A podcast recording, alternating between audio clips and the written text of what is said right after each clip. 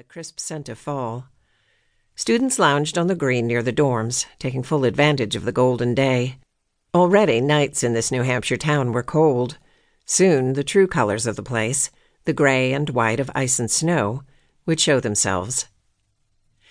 Molly, one of Angela's roommates, had claimed a patch of grass under a massive maple tree whose leaves were bright flame.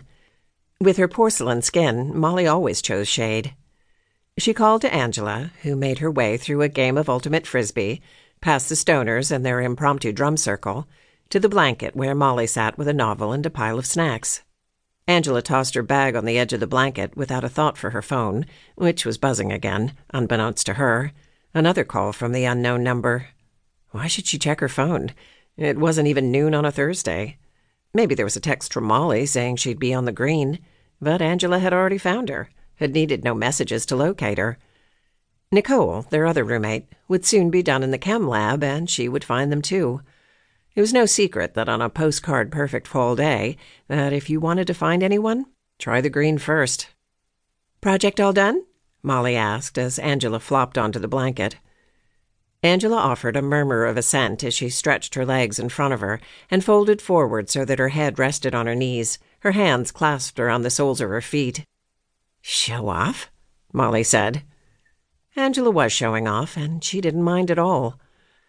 A day so ideal seemed to beg everyone to show off, to do their best, to meet the day in its perfection. She sat up and rocked backwards, drawing her legs up over her head and turning a backward somersault to return to a sitting position, one of those tricks from her childhood gymnastics that was automatic, like riding a bicycle. Molly chucked a cellophane-wrapped sandwich at her and rolled her eyes. "It's the weekend," Angela said, tearing the wrapping from the sandwich. As juniors, both women understood the importance of selecting one's classes so that the weekend began at lunch on Thursday. Nicole, lab rat that she was, considered them wasteful squanderers of opportunity for discounting every single class that met Thursday afternoon or Friday, but they had learned to ignore her ages ago. "Want to go to Miller's Falls after lunch? Get in one last swim for the season?" Angela asked. Between the weather and the relief of having handed in her project, however imperfect, she was giddy. She needed an outlet for her energy, and Miller's Falls was perfect.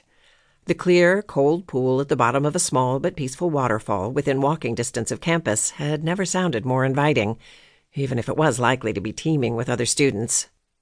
"Glad to see you're feeling better today," Molly said, picking at her own sandwich. "Do we need to get into that now?"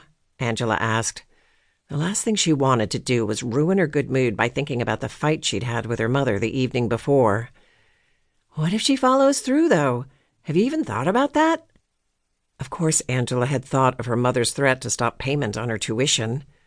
She had gone back to the computer lab after dinner last night to throw herself into her work because otherwise she'd make herself sick with worry. Her mother did not bluff. "Look, Nicole and I really think you should suck it up and do what she wants." Of course Molly and Nicole had discussed her situation without her, and of course they were siding with her mother. Angela suspected she should be bothered by the fact that her best friends, on more than one occasion, had had these little powwows to discuss her problems, but that wasn't the part that irritated her. The real issue was that they insisted on trying to talk her out of making her own decisions, like she was a little kid and they were grown-ups who knew best. They meant well, and she loved them, but wondered if they realized how condescending they were sometimes. They acted like she was some country bumpkin from the Deep South just because she was from South Carolina, but she was from the resort area of St. Nabor Island, not exactly a backwater or broke-down farm region, and with the daughter of parents from Massachusetts. She spoke with hardly a hint of a Southern accent, just the occasional, convenient y'all, and her most Southern traits were a fondness for grits and hush puppies. New Englanders, she'd learned since living here, had something of a superiority complex. "I already did what she wanted by coming here in the first place," Angela said. She stuffed the rest of her sandwich, most of it, she'd hardly eaten a bite, into the cellophane and got up to throw it away. She had no appetite now. Her stomach was working itself back into an intricate knot.